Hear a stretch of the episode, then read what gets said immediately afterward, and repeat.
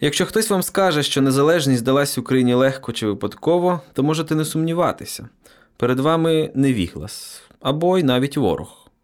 Незалежність це результат надзусилля, докладеного кількома поколіннями українців, які по радянських таборах і тюрмах свою Україну вимріяли і осмислили. І головне, буквально вигризли її у той, може, єдиний на кілька століть момент, коли ця незалежність стала реальною. Будучи фактичною меншістю у тотально комуністичному парламенті комуністичної імперії, будучи одні супроти всього світу, де Москву, Лондон і Вашингтон більше цікавила доля ядерної зброї, аніж 50-мільйонного народу. І коли це не титанічна справа, то що тоді? Отож, якщо хтось вам скаже, що незалежність це випадковість, невдалий збіг обставин після московського путчу у серпні 91-го року, то не вірте. Адже все було з точністю до навпаки. Україна не тому стала незалежною, що путч провалився. Ні. ГКЧП виник і програв якраз тому, що Україна разом з іншими республіками невпинно і зрушно йшла від декларативної самостійності в рамках СРСР до реальної незалежності. Проголосивши у липні 90-го року декларацію про державний суверенітет, Україна до літа 91-го року йшла шляхом наповнення цієї декларації реальним змістом, змінюючи закони, перепідпорядковуючи собі, а не Москві, всі складові величезної економічної машини на своїй території, перебираючи контроль за міліцією тощо, тощо. 20 серпня 91-го року у Москві Горбачов із лідерами радянських республік мав підписувати новий союзний договір, фактично відправляючи в небуття Ленінський договір 22-го року, який і втягнув Україну в СРСР. 20 серпня 91-го у Москві не було б нікого з України, і це б зафіксувало остаточний розрив між Києвом і Москвою. І саме тому, за день до того, 19 серпня, радянський апарат зробив останню відчайдушну спробу врятувати свій союз та втримати Україну й інші республіки, якщо не переконаннями, то принаймні силою. І не зміг. Але давайте реально погодинно згадаємо, як це було.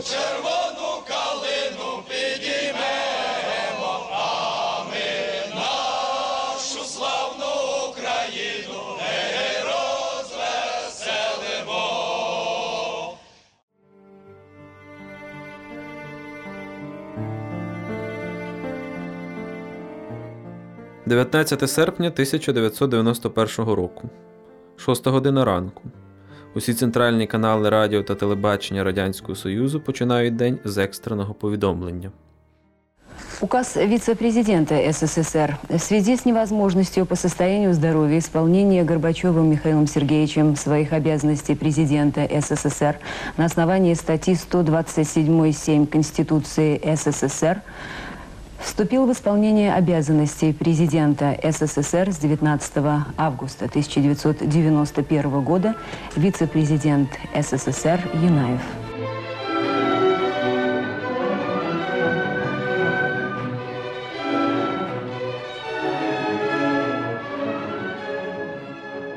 Заявление советского руководства.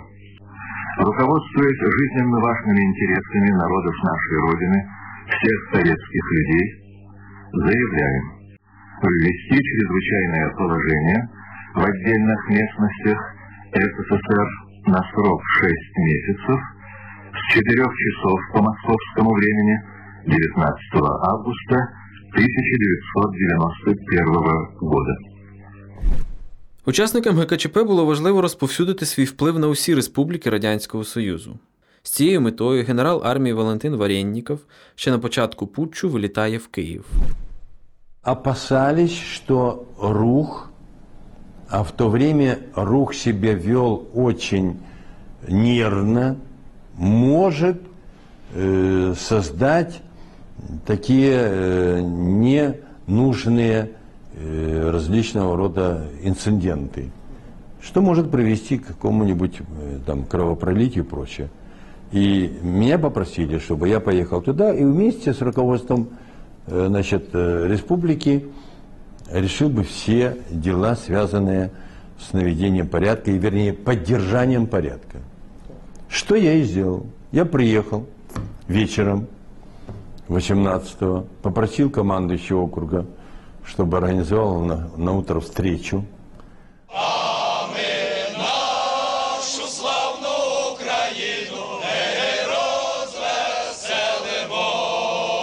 Зустрітись Варєніков хотів з головою Верховної Ради УРСР.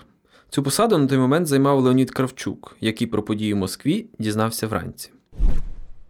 Я проснувся тоді вранці, 19 числа. Вірніше, мене розбудив онук. Каже: дідусю, вставай, хтось телефонує. А це було десь 6 година ранку. Ну, Дуже рано я встаю. І зараз, і все життя о сьомій. Ну, інколи дозволяю собі поспати і більше. А то о 6 годині.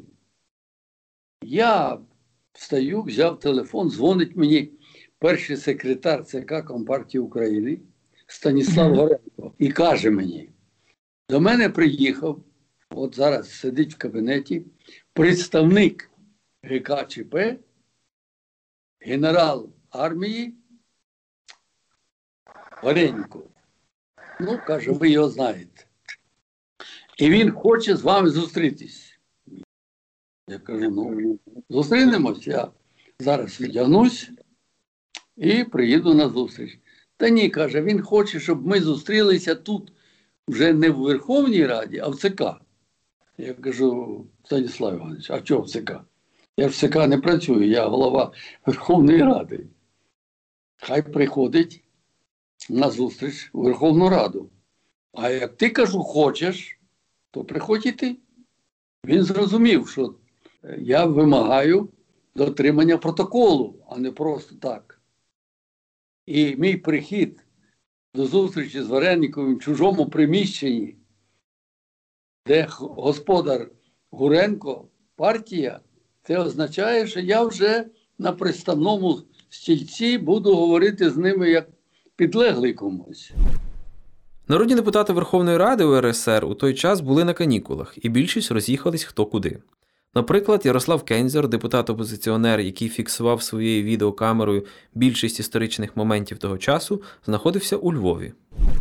Мене розбудив дзвінок зранку. Я у Львові був, бо теж якраз були е, канікули депутатські. І 19-го зранку, десь половина сьомої, мене розбудив е, дзвінок е, телефонний, дзвонив черговий Львівської обласної ради і обвиконкому і сказав, що пане Ярославе. Е, є прохання, голова обвиконкому е, просив негайно приїхати у приймальню е, обласної ради.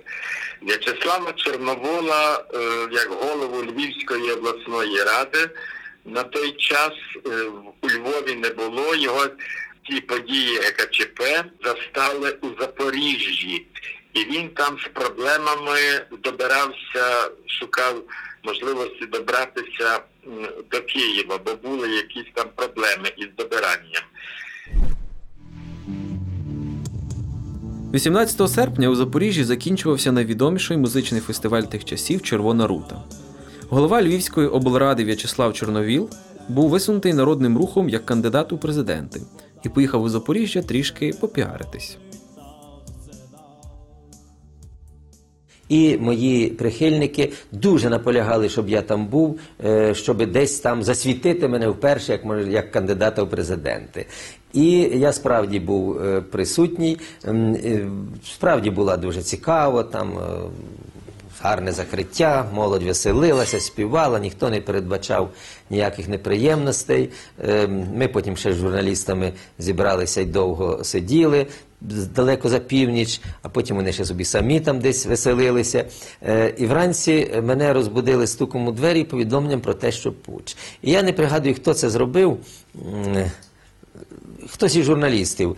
Е, Я йому спокійно відповів, що, мабуть, пуч несерйозний, раз я отут зараз досипа, додивляюся якийсь там сон, а не знаходжуся вже десь в тюремній камері. Тому що як коли такий класичний пуч, то спочатку ізолюють своїх політичних опонентів основних, а потім вже оголошують там чи вводять е, військо, війська чи що. І ми коли сиділи, я пам'ятаю, снідали перед, тим, як вилетіти, бо ми швиденько вилітали після цього, звичайно, на Київ, то і передавали по радіо ці повідомлення, то ми навіть сміялися. От такий був відчуття несерйозності цього путчу.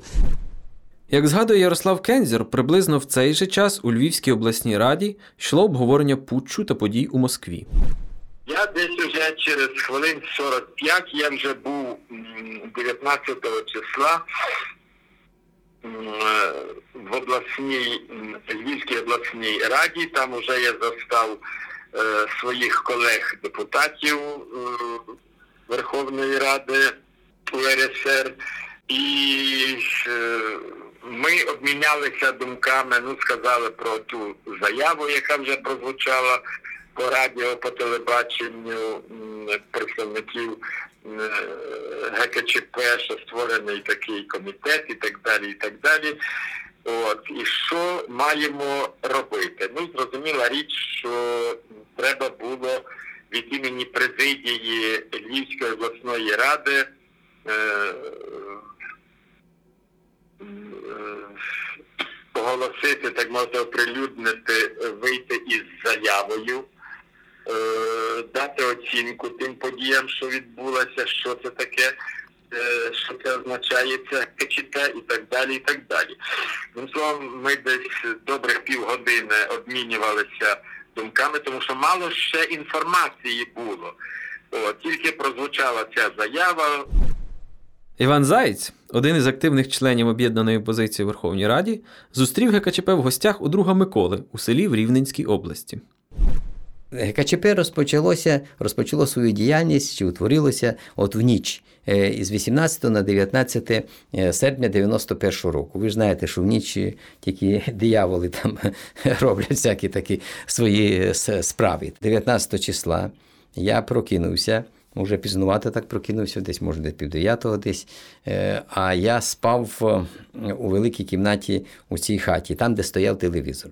А Микола мав таку звичку, що е, перед тим, як іти на роботу, він в колгоспі працював, то він мав таку звичку, що він там порається, потім забігає в кімнату і дивиться телевізор. Бо часи були такі, що ловили кожний біт інформації, кожен біт інформації. А тут я сплю у цій кімнаті, і ясно, що він не може зайти і включити. Коли я вийшов у двір, то е, Микола зразу ж е, прожогом кинувся у цю кімнату, виходить через е, там 10 чи через 15 хвилин і каже: Ти знаєш, щось там якийсь переворот. І от ми зайшли у ту кімнату і чули якраз ці всі заяви, їхні звернення ГКЧП е, диктор чи- чи- читав.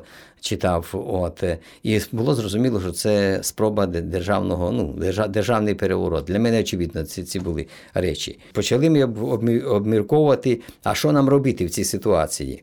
Е, Ну, Дмитро Микола говорить про те, що ти, мабуть, не їду в Київ, е, бо ми ж не знаємо, що тут е, робиться. Можливо, залишайся, будемо готуватися до серйозного опору, до військового опору. Можливо, підпілля доведеться йти. Давай, можливо, нам доведеться Криївку копати коні. Ситуація просто найкраща для нас. От, Єльцин переможе Горбачова, і цю, тобто переможе хунту цю. А це означає, що створюються такі умови, коли в Москві е, чи одна частина імперії бореться з іншою частиною імперії. І це найкращий час для того, щоб нам вирватися із е, цієї Російської імперії. Тому я їду в Київ проголошувати незалежність України. нашу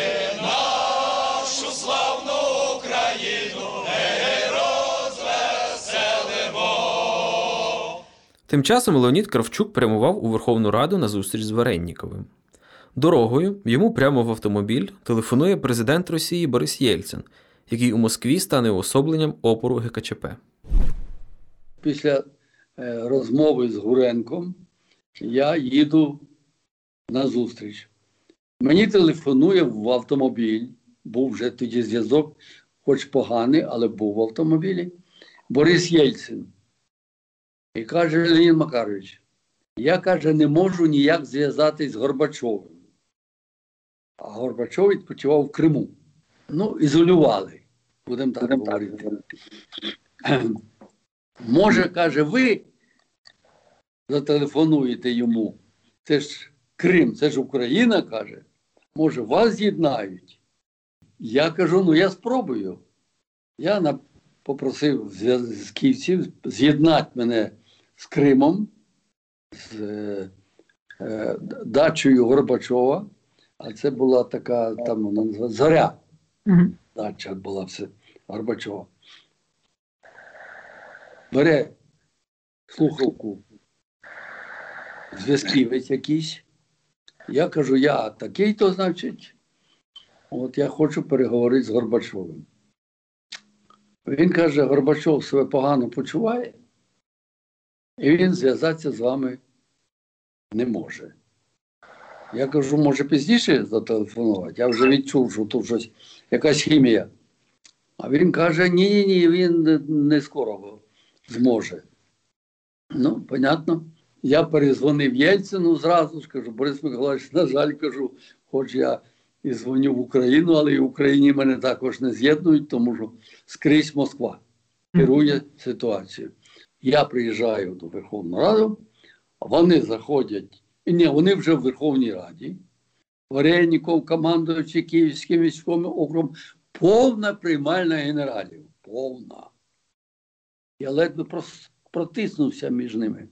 Кажу, що звертаючись до Варенікова, кажу, я прошу заходити. Ну, а всі останні кажу, я не можу зустрітися. Вибачте, але в мене немає навіть місця, щоб стільки людей розмістити за столом.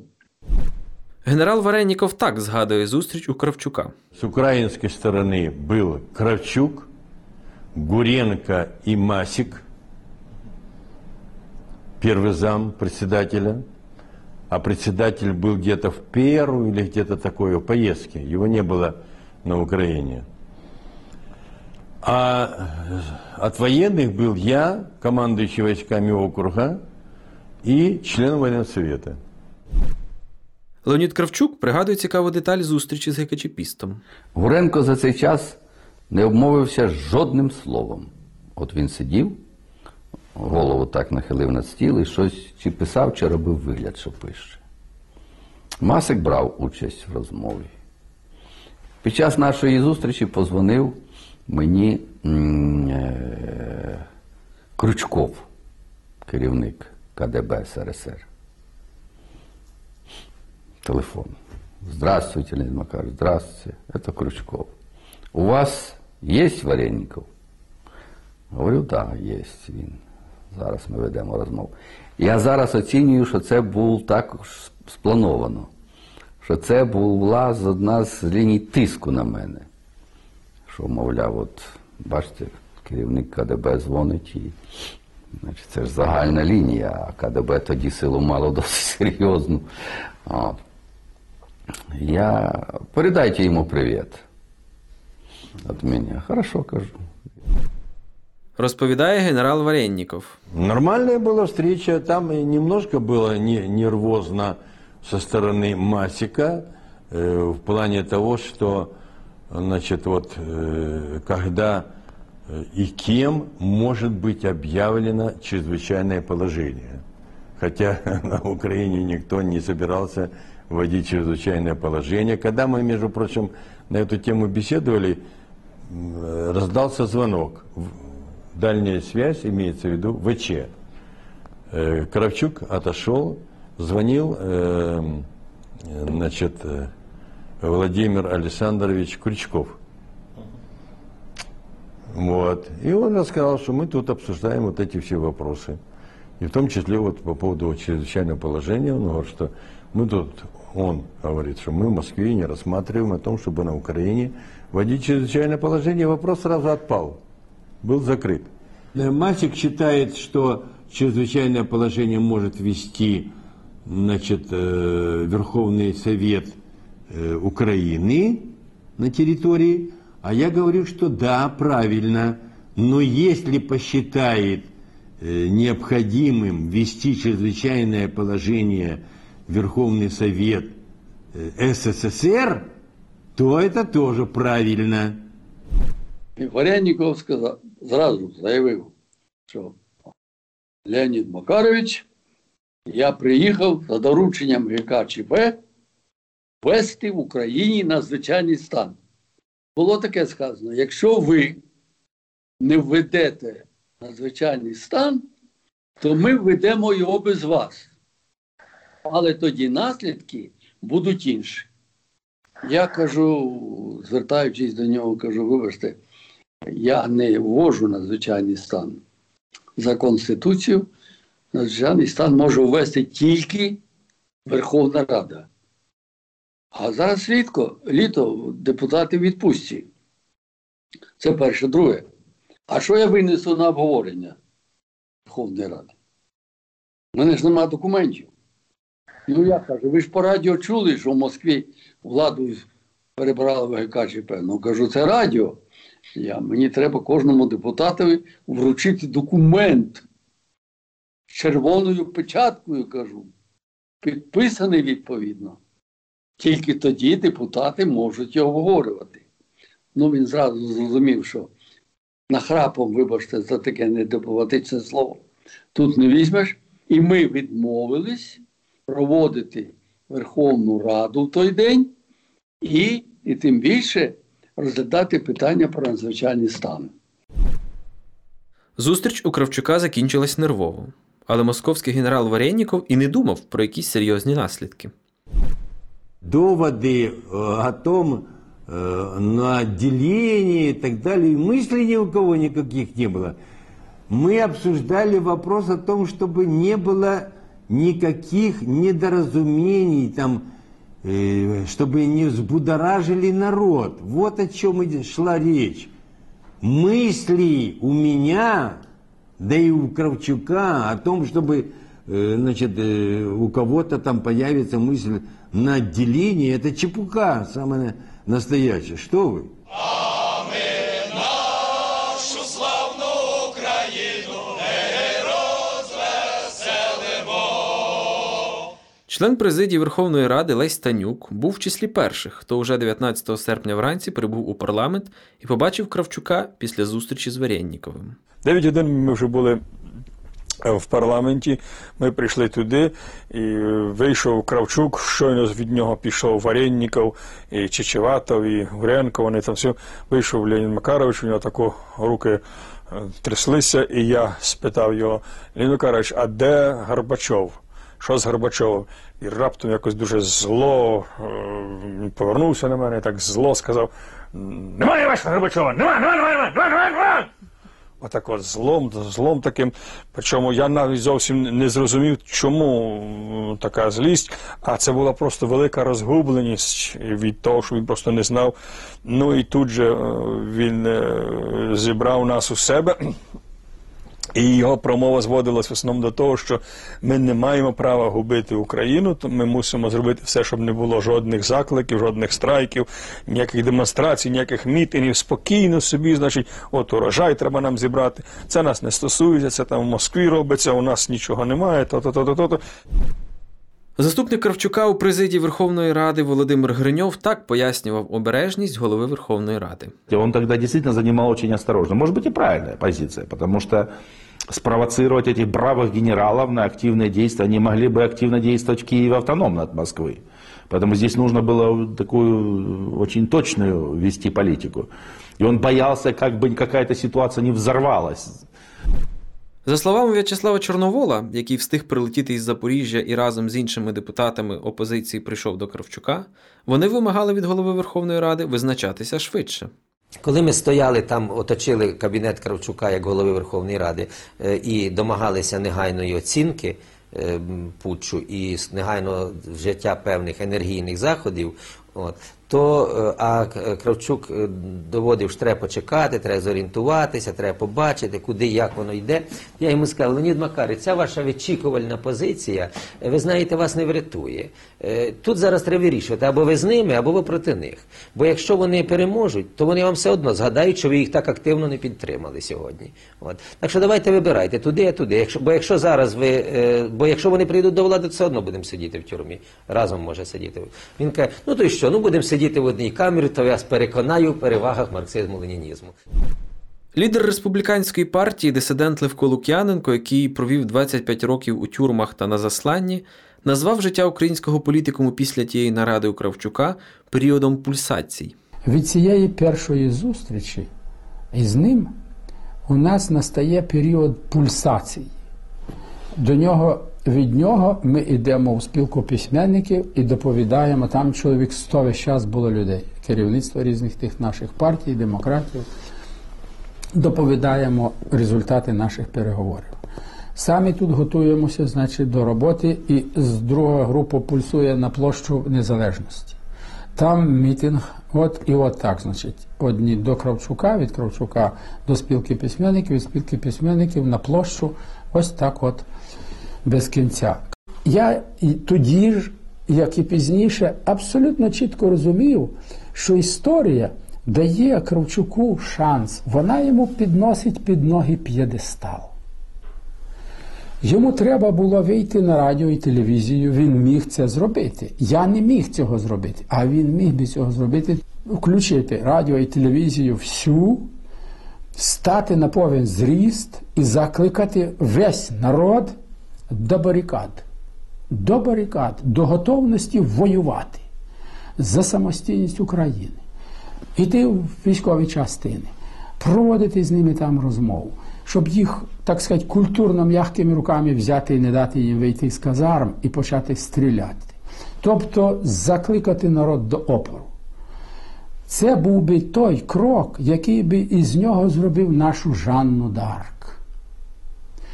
Але для цього треба було бути готовим бути повішеним на третій день.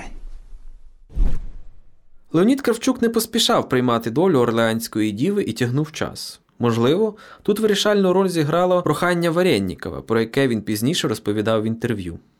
Я попросил э, значит, Кравчука, я ему прямо сказал, что вы человек авторитетный, от вас очень много зависит, И я вас лично прошу, чтобы вы, первое, выступили по телевидению,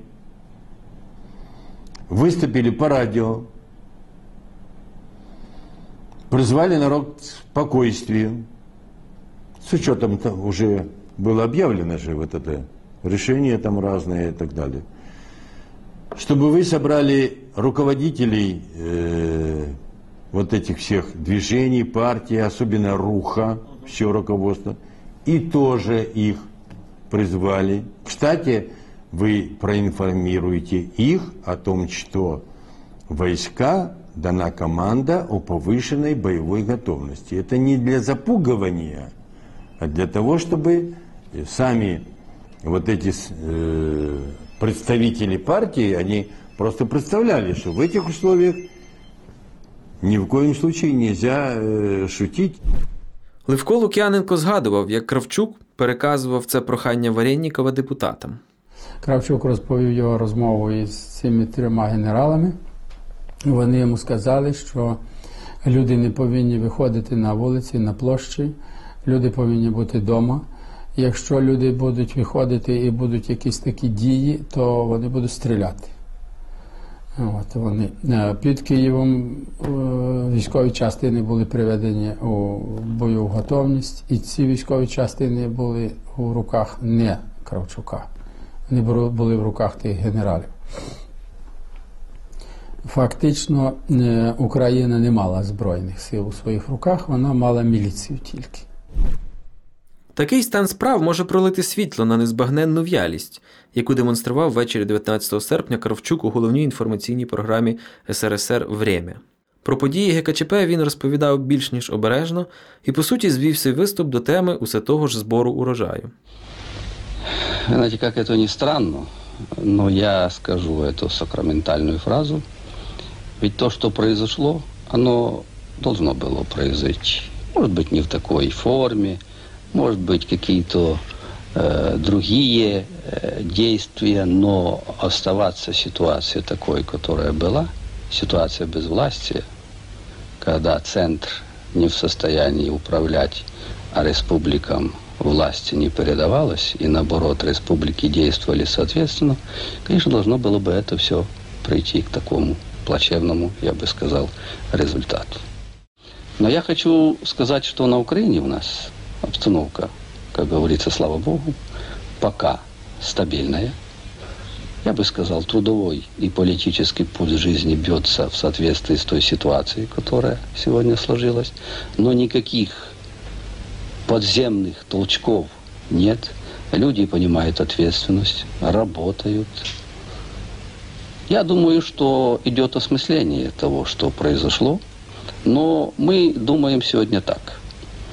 Вместо того, чтобы идти сейчас, предвосхищая все ситуации, которые могут произойти завтра, мы должны сегодня обеспечивать трудовой ритм. И мы так и поступаем.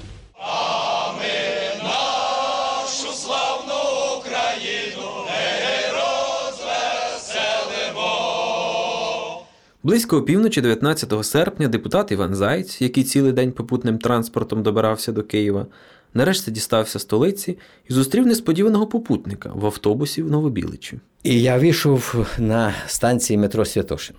Був вже останній автобус, який йшов на Новобіличі, там я жив тоді.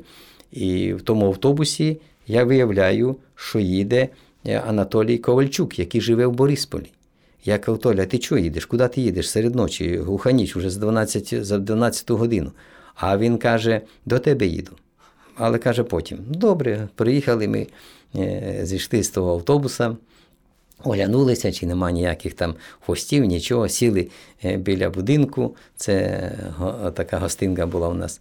І він розказує мені, що його послали до мене передати інформацію, бо із Борисполя, бо диспетчери повідомили, що в Борисполі сіло 35 літаків і гелікоптерів із е, військами, спецназом різні. Із, я пам'ятаю, з Бобруйська, потім з Кировограда, ще десь із, із з Росії, здається, і так далі. Отака інформація була тоді.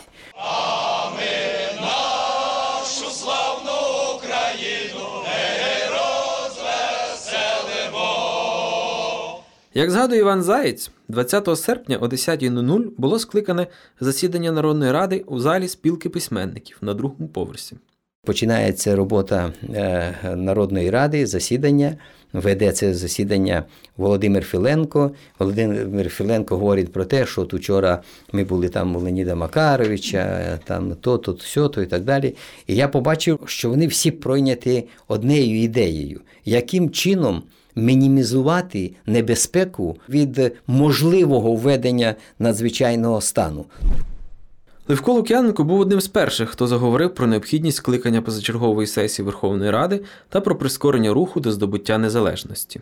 Нам необхідно буде е, зайняти чітку і гостру позицію. Ми кваліфікуємо цей переворот як державний переворот, і тепер розуміємо, що ці змовники опираються не на серйозну якусь силу, а що проти них буде власне. Більшість існувати, очевидно, вони недовго будуть.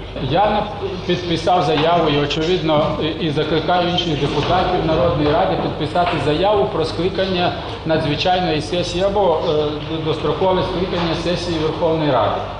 На цю сесію я е, думаю, що нам треба було б е, подумати, що можна було б запропонувати із проєктів законів, які би прискорили е, наш рух до, до незалежності.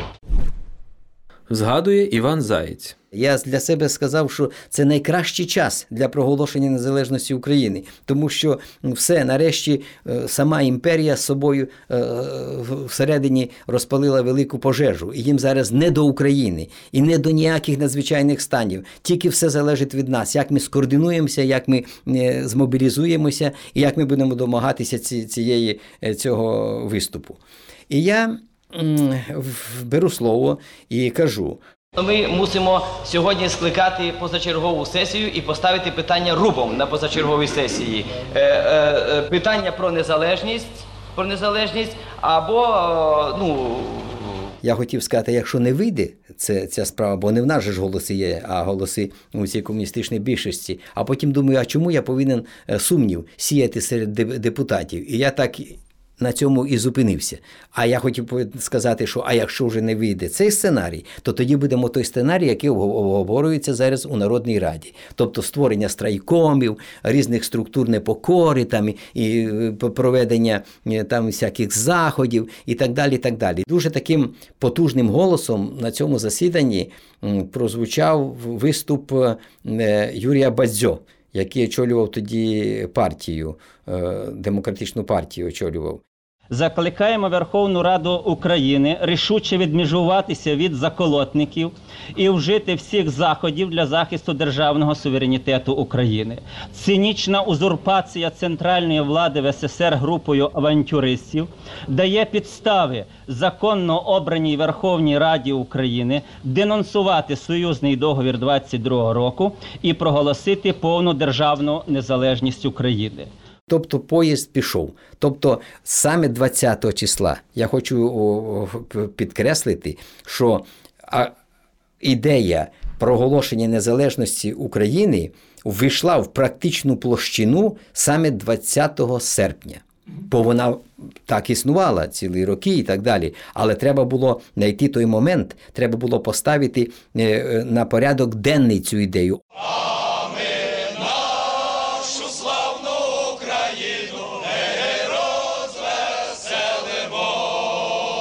Президія Верховної Ради також зібралася 20 числа, як згадує Ярослав Кензюр. І 20 числа цілий день засідала президія, і вона не народила жодної своєї реакції на подію у на події, які відбувалися е, у Москві. Кравчук, як потім він мені пояснював, він е, спеціально, так мовити, затягував час. Він був постійно на зв'язку із е, Єльциним, з Борисом Єльциним, і, так би мовити, орієнтуючись чітко, як розгортаються події у Москві, і він не хотів, так би мовити, допустити якихось, як він сам стверджує, якихось активних дій, активних і гострих радикальних протестних заяв з боку української влади. Також 20 числа на Майдані Незалежності почали збиратися мітингувальники, перед якими виступали члени Народної Ради, в тому числі В'ячеслав Чорновіл.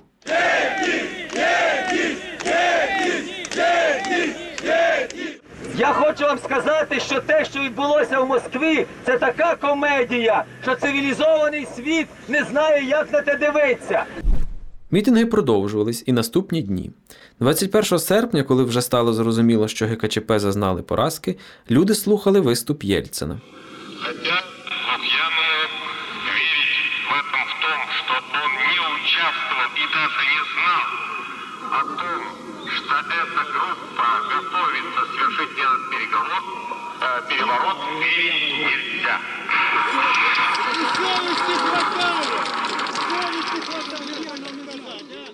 А народні депутати виступали перед бітингарями, знову згадуючи незалежність. Ми виходили з ініціативами до наших сусідів, до Варшави, до Праги.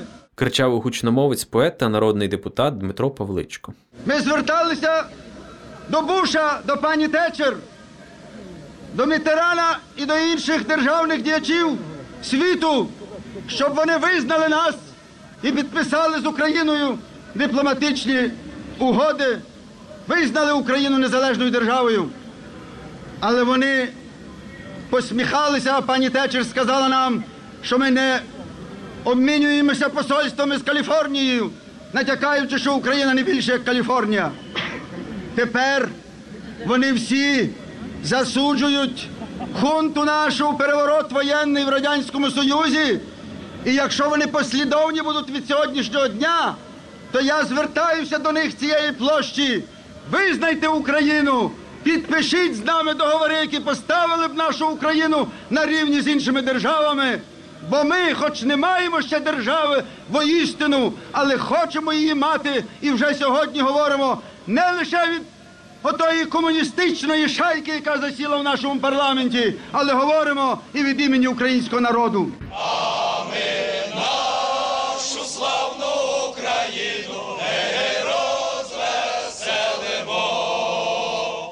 21 числа після цього мітингу вже стало зрозуміло, що треба вже тиснути сильніше на, на президію, на Кравчука, щоб вони зібрали позачергову сесію. Розповідає Ярослав Кензюр. Вони відчікували. Комуністи відчікували 19-го, 20-го. Вони потім придумали, що будемо чекати е, вже сесії, вже навіть 21 числа, коли вже ГКЧП фактично потерпіло поразку. Е, Вони е, ще чек, хотіли почекати засідання Верховної Ради Радянського Союзу і почути, що там скажуть е, на, на цьому, е, на цьому е, форумі. А і тому все це затягувалося. В'ячеслав Чорновіл згадував одну дуже важливу деталь. Е, 21 числа в нас вже був закритий перший на Україні райком комуністичної партії. Це зробив Михайло Бойчишин. Е, у- Він тоді був головою Шевченківської районної ради. Е, Значить, е, правда, е, він десь дізналися, видно, хтось побіг до ніс, закрив, закрився е, секретар райкому в кабінеті, не пускав нікого, щось там палив. Так що деякі документи, які свідчили про причетність, очевидно, цього райкому чи е, взагалі компартії до путчу, були знищені. Наступного ранку ми забрали, ми взяли обком партії. Е, Теж, е, ну, Напередодні ми все добре обміскували, як це зробити, і вирішили так, тому що ми ж не знали Києва, в Києві компартія при владі. Керівництво. От. І е, тому ми зробили таким чином, що е, комітет громадянської згоди ввів, нібито без відома обласної ради, е, увів е, людей у всі кабінети обкому. А ми потім, щоб нічого не було знищено, попросили їх ви- видалити, ніби їх рятували, і опечатали всі кабінети. І створили відразу комісію. Ну, нам головне було документи захопити. Ми бачили потім. Така кімната була спеціально в обкомі для нищення е, всяких ну, непотрібних уже чи секретних документів після ознайомлення. Так от там два мішки було тої тирси.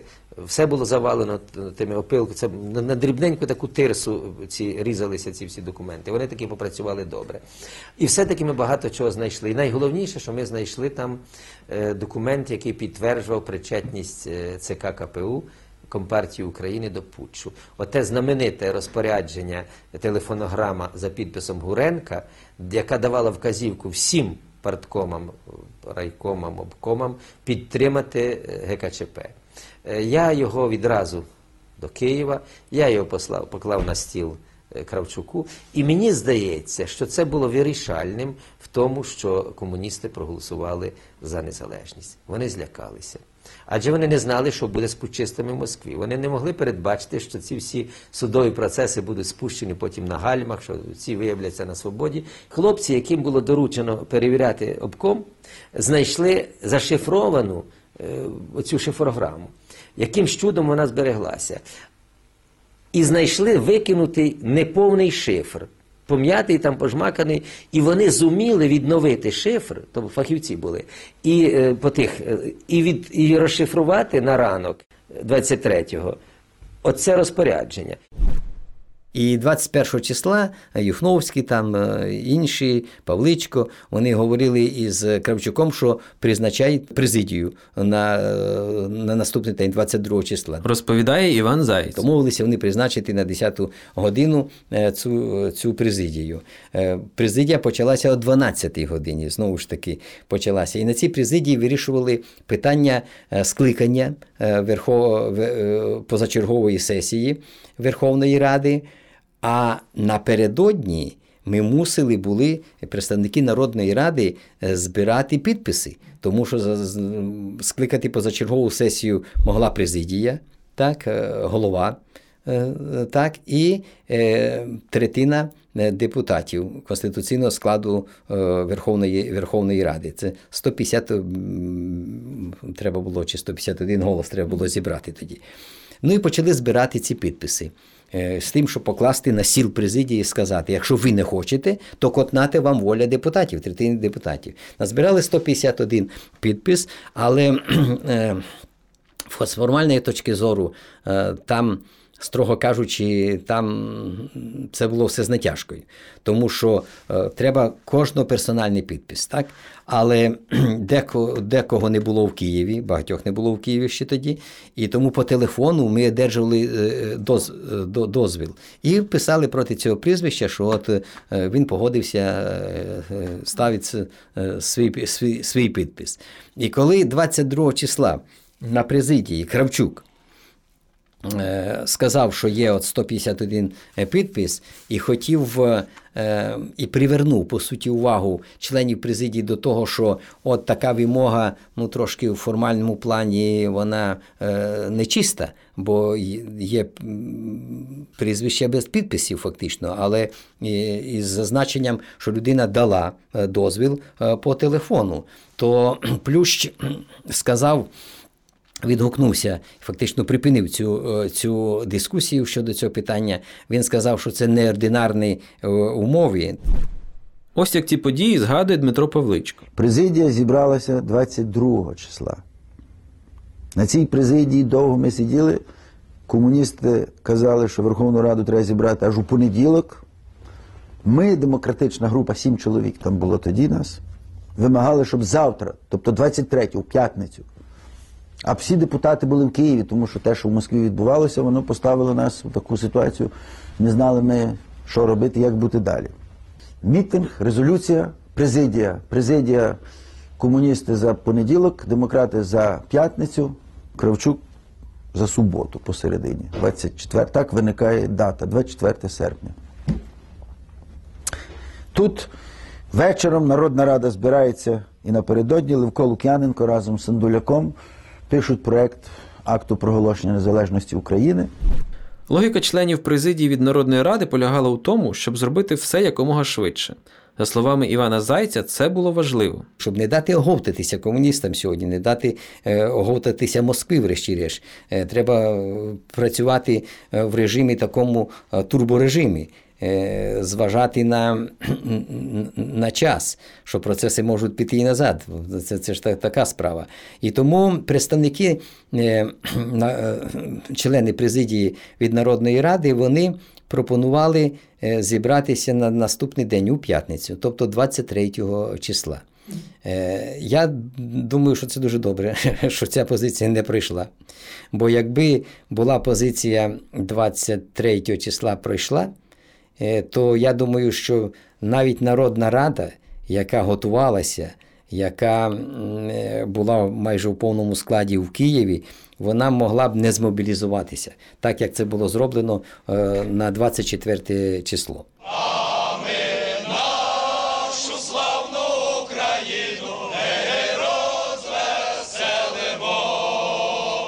Оскільки засідання Верховної Ради було призначене на 24 серпня, то 23-го опозиційна Народна Рада зібралася у парламенті, аби спланувати, як найкраще використати історичний момент і спробувати проголосувати за проголошення незалежності. Згадує Левко Лук'яненко. 23 числа ми вперше прийшли у Верховну Раду на 10 годину. Зібралася Народна Рада. Я е, подумав, що це є унікальний момент. Значить, ми, у нас на порядку денному було що? Розуміємо, що вони програли, вони залицяються до нас, комуністи зараз, що в цей момент ми можемо провести добре рішення. Отже ж, завдання Народної Ради е, взятися за підготовку проєктів постанов або законів. От. І е, Танюк пропонує там якусь одну постанову, хтось ще щось пропонував. І тоді я встав і сказав, що е, у нас настільки цей унікальний момент, що ми повинні розв'язати основну проблему проголосити Україну самостійною державою. Як ми тепер цього не зробимо, ми можемо ніколи того не зробити. Бо оцей період розгубленості комуністів він є короткий період. Вони скоро оговтаються, а їх є більшість. Ось. То мусимо зробити це тепер. Я висловив бажання е, значить, написати його.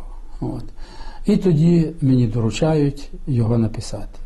Я прошу Сандуляка, ходімте разом. Ну, щоб не просто один. Він погодився і ми пішли.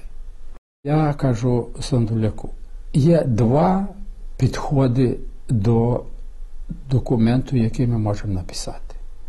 Або ми напишемо його довгий, або ми напишемо його короткий.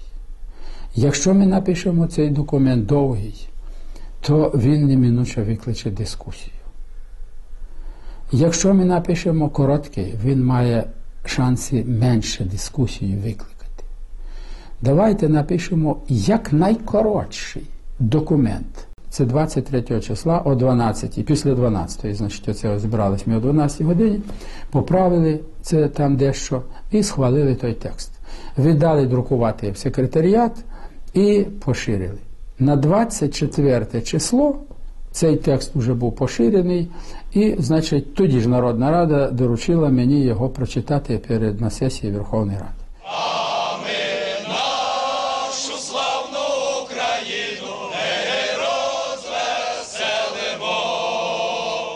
Однак головна проблема станом на 24 серпня 1991 року була не в тому, щоб написати акт проголошення незалежності, а в тому, щоб зібрати під нього голоси у Верховній Раді.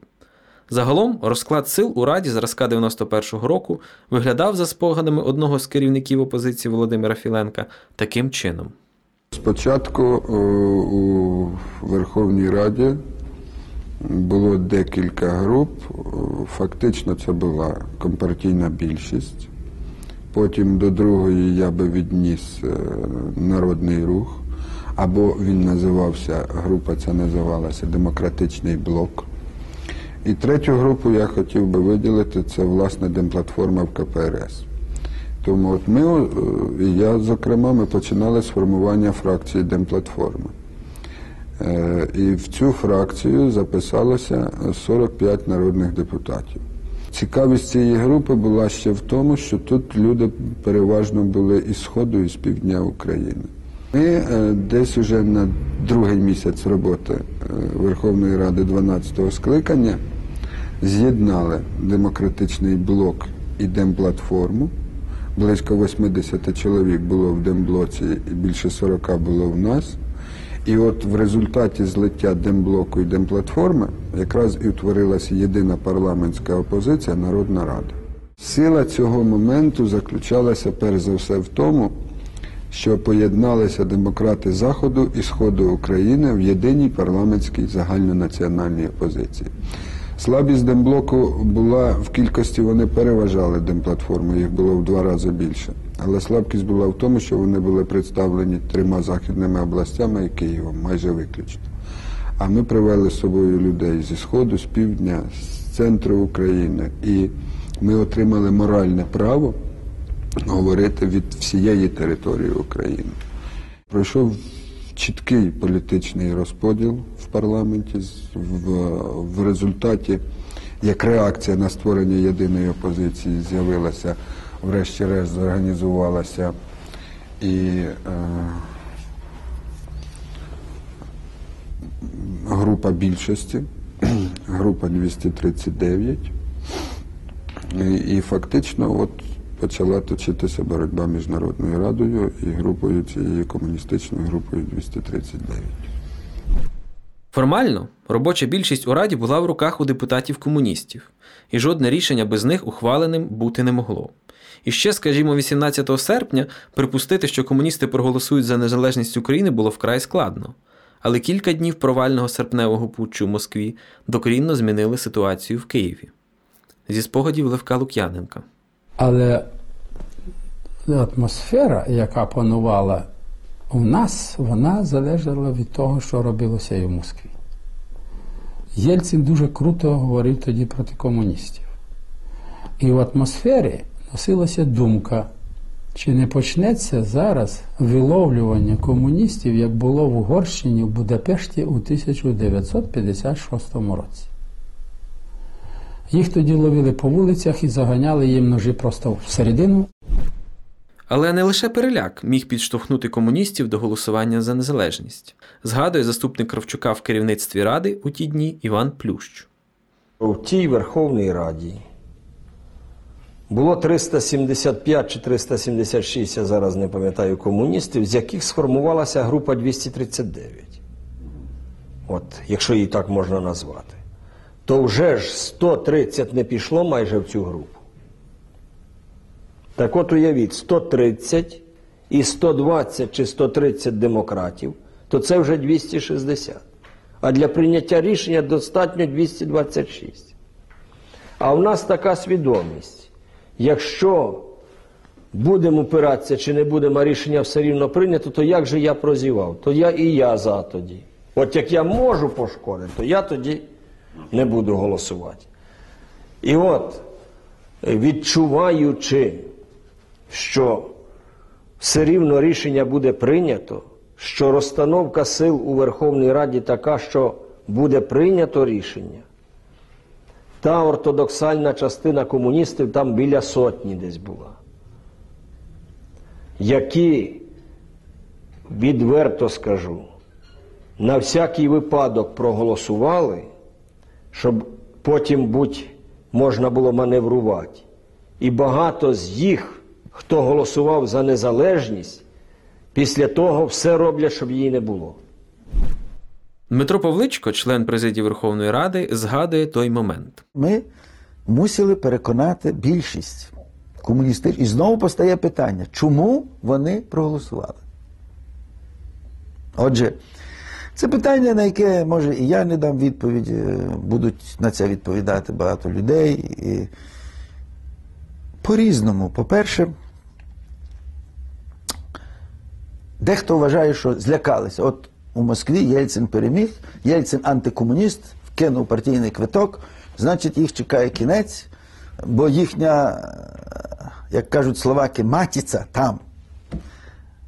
Е, До певної міри це була якась.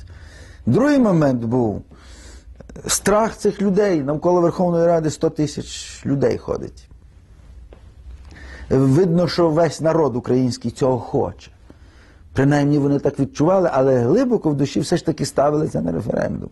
Дякувати треба комуністам, що вони вимогли від нас цей референдум. Бо, не дай Боже, якби це було зроблено без референдуму, ми б не мали тої легітимності високої, яку ми маємо сьогодні в цілому світі. У перерві потім ми з комуністами зібралися, і Юхновський, і я, ми пішли на фракцію комуністів, і там їм сказали, що голосуйте за цей проект чи ні.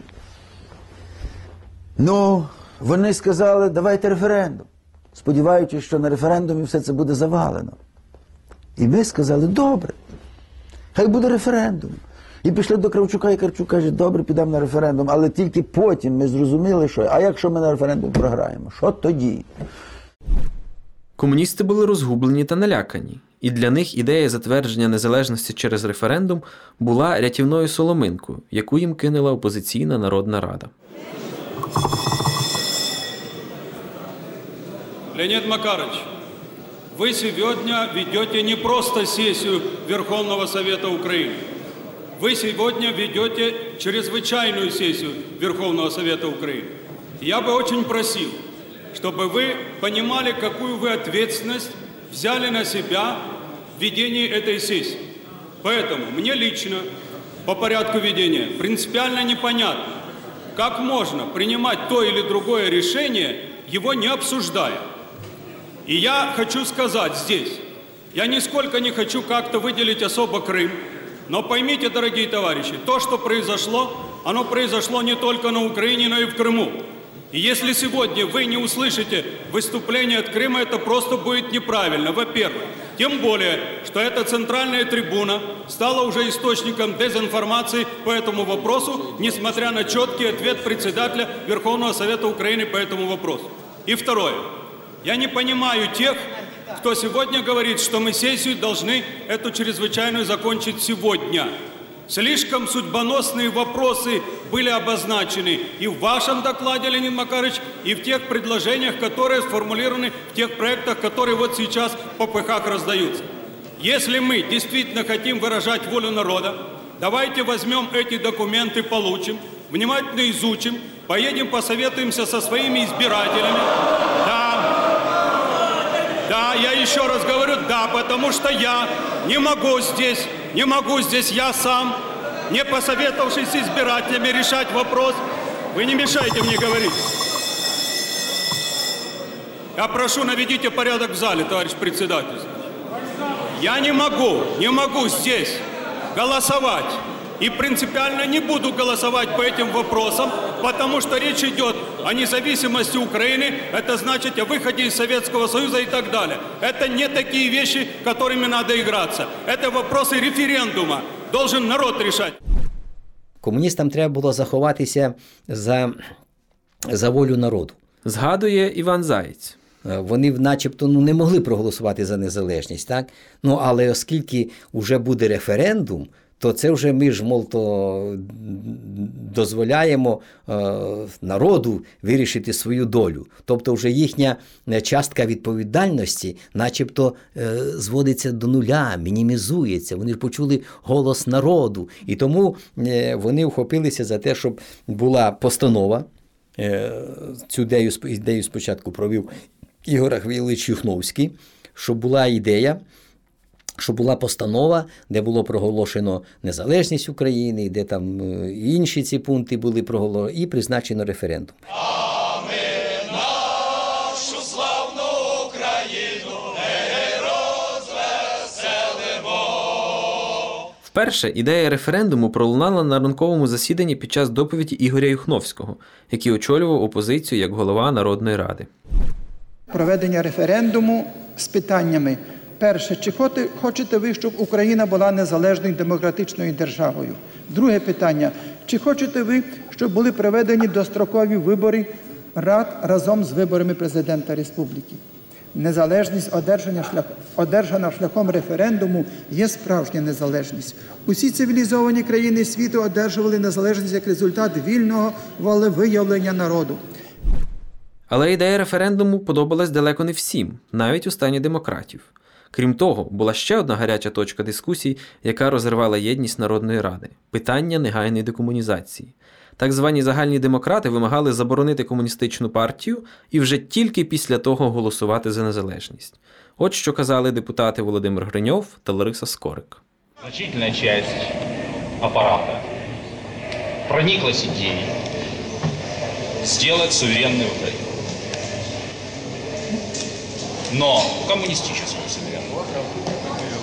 Поэтому сегодня, ставя впереди вопрос суверенности без декоммунизации Украины, мы идем как слепые котята в угоду тем сегодня тому плану, который там намечен. Сегодня самые большие консерваторы в парламенте готовы подыграть в этом вопросе. Поэтому я, я хочу обратить ваше внимание, что я буду резко выступать в парламенте, что без декоммунизации, без национализации имущества Компартии, без э, при, приостановки ее деятельности, без преследования коммунистов, мы не можем голосовать ни один акт о независимости. Шановні, ми будемо мати незалежну Україну. І дуже скоро, ну я вас благаю, зробімо то, що є найважніше. Позбудьмося комуністичної диктатури. Незалежна Україна через пару місяців буде.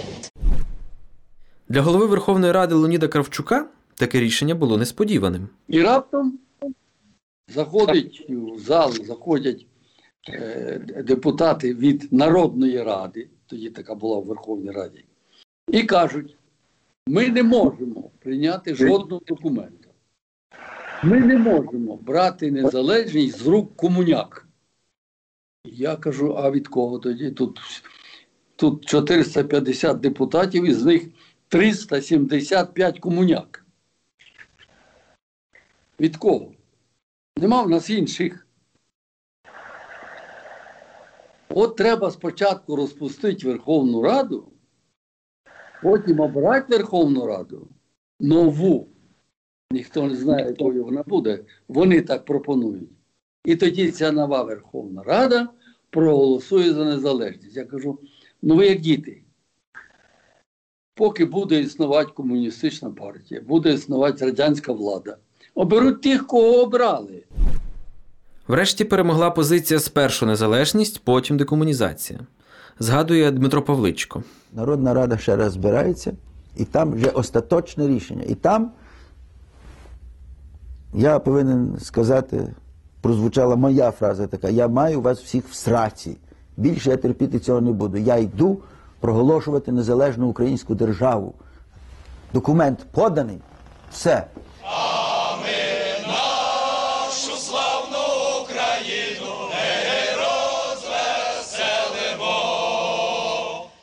Значить, шановні, шановні народні депутати, зараз головне не в тому, щоб е, сперечатись, а головне в тому, щоб прийняти документи. А для того, щоб, їх прийняти, треба йти за порядком. Народні депутати вважають, що потрібно подумати і повивчати. Це їх право.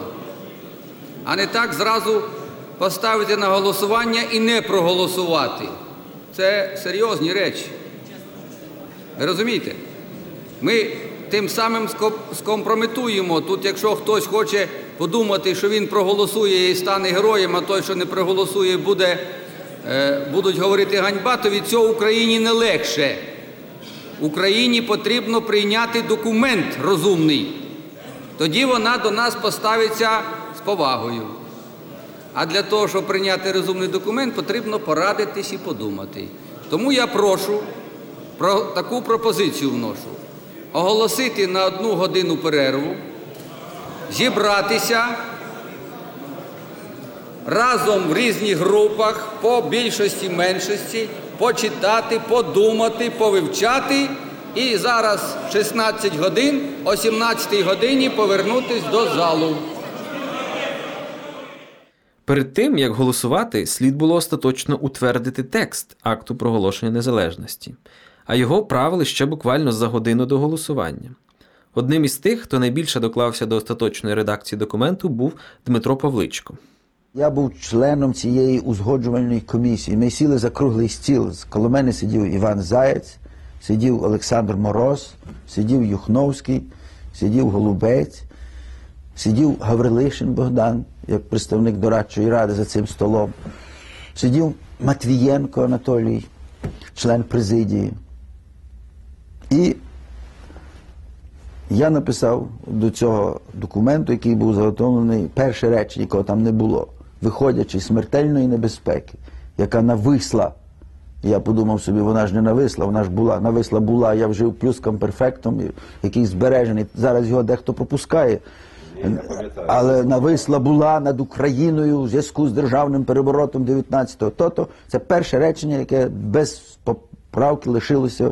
Це речення, яке я написав. Потім я переписав два речення, виходячи із тисячолітньої традиції, і те, що було приготовлено Лук'яненком і Сандуляком.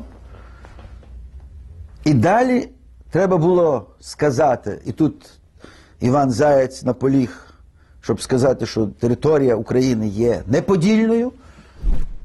Іван Заєць згадує, що була також суперечка щодо того, чим мотивувати проголошення незалежності. Я все рівно не погоджувався з цими речами.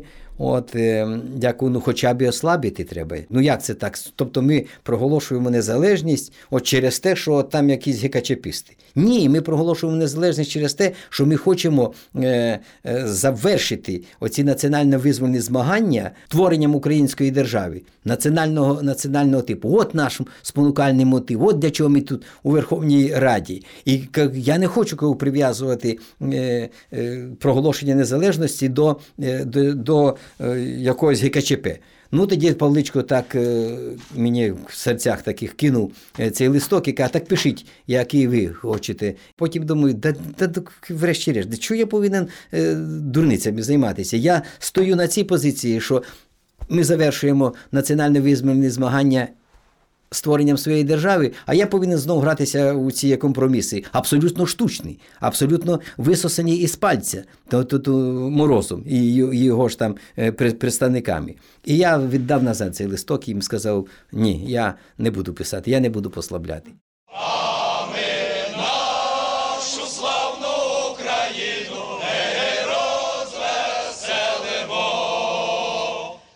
І отут відіграли важливу роль частина народних депутатів, і перш за все Дмитро Павличко. Він просто агресивно підбіг до мене і кричав: Леонід Макарович, ставте на голосування. Я побіг до Леоніда Макаровича і з-за плечей подав йому сказав, ось відредагований акт проголошення незалежності. Читай. Він каже, а може, це повинен Лук'яненко читати? От. Я кажу, ні. Це ти повинен читати. Той день я з ним говорив на ти. Я не знаю, як він це пам'ятає, але він ще е, сказав, а, якщо, значить, він теж хвилював, він хотів, щоб пройшло, тому думав, може краще, щоб хтось інший, але е, ніхто інший не міг, тому що, уявляєте, е, якби хтось інший читав, навіть Лук'яненко. Зразу були б голоси якісь тут, голова Верховної Ради повинен читати. Я кажу, читай. А він, а може, усміхаючись, може ми це відкладемо вже? Я кажу, читай. Я знав, я це говорив, якби тоді це не було прочитано, я міг кинутися, міг задушити. Петро Павличко йому е, кричить на вухо, став, а то я тебе задушу. Став на голосування. От. Леонід Макарович ще, е, ще трошечки якусь там хвилинку другу е, потримав паузу і зачитав акт незалежності. Акт проголошення незалежності України, виходячи із смертельної небезпеки, яка нависла була над Україною у зв'язку з державним переворотом в СРСР 19 серпня 91 року, продовжуючи тисячолітню традицію державотворення в Україні, виходячи з права нації на самовизначення, передбаченого статутом ООН та іншими міжнародно-правовими документами, Здійснюючи декларацію про державний суверенітет України, Верховна Рада УРСР урочисто проголошує незалежність України та створення самостійної української держави України. Територія України є неподільною і недоторканою. Віднині на території України мають чинність виключно Конституція і закони України. Цей акт набирає чинності з моменту його схвалення. Прошу проголосувати. За 346 приймається.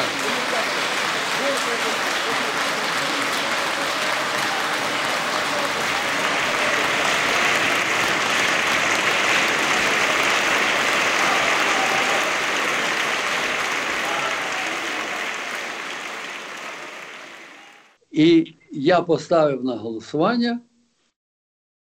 І я думав, ну, ну проголосують. Я боявся дуже. Хоча я попередньо провів велику розмову з депутатами, з депутатськими групами різних областей і так далі. Але ж голосування це е, справа не керована. Звичайно, я хотів, щоб це було конституційна більшість 300. Дуже хотів. Але це для рішення не мало значення. Достатньо було 226 і рішення прийняте. І коли я глянув на табло, на табло висловилось 357, здається, депутатів. І в зала, в залі проти проголосувала тільки одна людина. Левко Лук'яненко згадує. Уренко сказав, що необхідно їм перерва.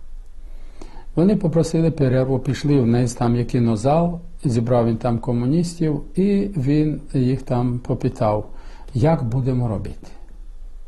Що будемо робити? Хтось каже, та чим же ми провинилися, щоб проголошувати Україну самостійною державою. От. Але він після того деяк, деяку таку паузи задумливості, він каже, ми проголосуємо за цей акт. Вони звідти виходять, піднімаються і голосують разом з нами. Ярослав Кензер переказує розмову з Кравчуком, яка відбулася дещо пізніше. У мене була домовленість із е, групою 239, тобто із комуністами. Вони якраз зібралися там ще на свою нараду і радилися підтримувати цей документ про незалежність чи не підтримувати. І я чекав, коли вони повернуться там в підвалі, де зараз засідає е, погоджувальна рада. І там комуністи свою нараду вже остаточно вирішували підтримати цей документ про е, незалежність чи не підтримати. І в нього була з кимось там із його колег е, комуністів е, домовленість, що вони, коли мають е, зайти до зали, він має дати знак Леоніду Макаровичу, що так, ми підтримуємо, ми прийняли рішення і все. І він тоді, бо він казав, він боявся, що до цього він поставить на голосування, а е, голосів акт не набере. І оце буде, так би мовити, ганьба, позорище і так далі, і так далі. І коли він, це він так мені переповідав, коли він отримав цей знак цього члена фракції комуністів, Леонід Макарович читає е, акт незалежності, ставить е, на голосування і на табло висвічується е, історична цифра, якщо не помиляюся, 346. нашу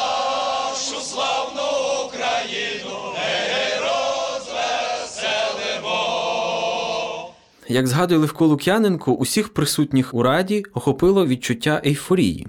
Після цього, звичайно, ми вискочили вже на двір. От е, тут величезний натовп був на площі величезний, от, маса людей. Ну там, знаєте, обнімалися з цими людьми. От, когось підхопили на руки, мене схопили на руки, розумієте, понесли і так далі. А потім на площу незалежності, там у нас мітинг довго тривав, а потім десь на п'яту годину на Софіївську площу зійшлися, де я зачитав вже перед значить, е, великими, великим зібранням цей акт. А після голосування В'ячеслав Чорновіл запропонував внести у залу сесійної ради, де ще стояв величезний Володимир Ленін, український національний прапор. Шановні колеги, е, я хочу невеличке доповнення.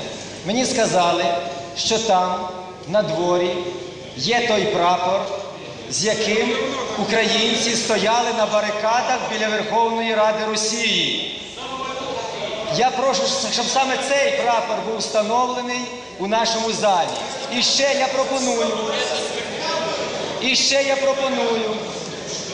І ще я пропоную, щоб так можна до того, як ми приймемо вже рішення Конституції про національну символіку, просто як національний прапор, наш прапор був піднятий над куполом Верховної Ради. І після того, як в зал внесли великий прапор та прапор, який був у Москві, Леонід Кравчук сказав: Сесія завершається. згадує Павличко. На жаль, е, телебачення закрилося на цьому, але, на жаль, вони не, вони не зняли, як ми співали е, ще не вмерла, а потім гайлузі Червона калина, яку я почав, я дуже люблю цю пісню. І всі співали.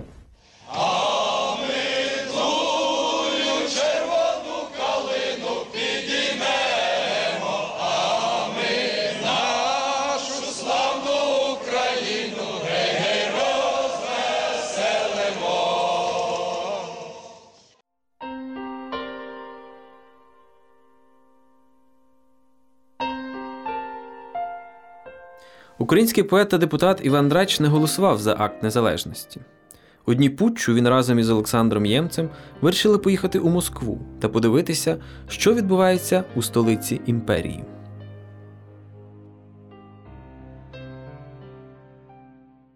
Бо тоді я так зрозумів для себе, що тут все воно більш-менш буде відбуватися нормально, а треба їхати в Москву. Тоді нас запросив Юрій Афанасів, який керував тоді демократичною Росією. Ми поїхали тоді на похорон, ви знаєте, і на ці акції, які відбувалися в Москві. Треба було зрозуміти, що відбувається в Москві, як такій.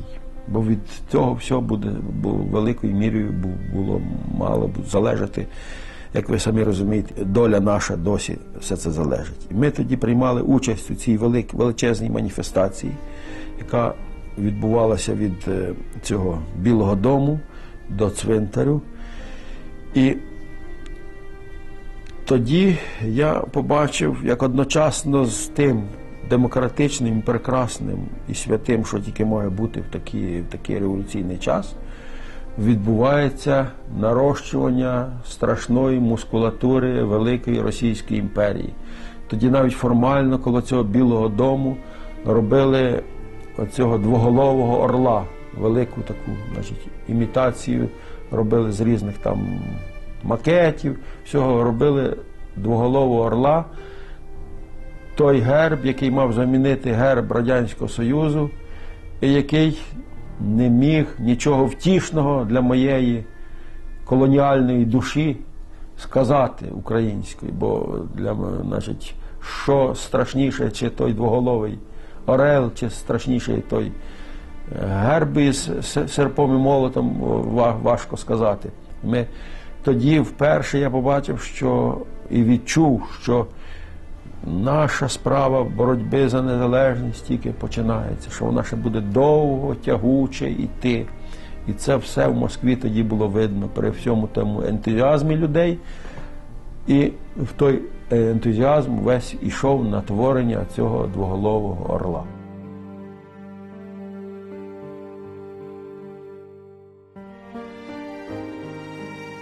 Це був перший епізод подкасту Українські 90-ті.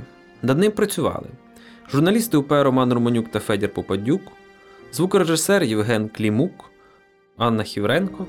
Велика подяка Центральному державному кіноархіву України імені Пшеничного за надані фоно та відеоматеріали, а також Ярославу Кензеру за надані архівні відео. Частина інтерв'ю була взята з сайту проекту Розпад Радянського Союзу Усна історія незалежності України, створеного за підтримки Українського католицького університету. Подкаст Українські 90-ті доступний на сайті Української правди та у всіх подкаст-платформах. Якщо вам сподобався цей епізод, ви можете поставити оцінку, залишити відгук та поділитись цим подкастом із своїми друзями або у соцмережах.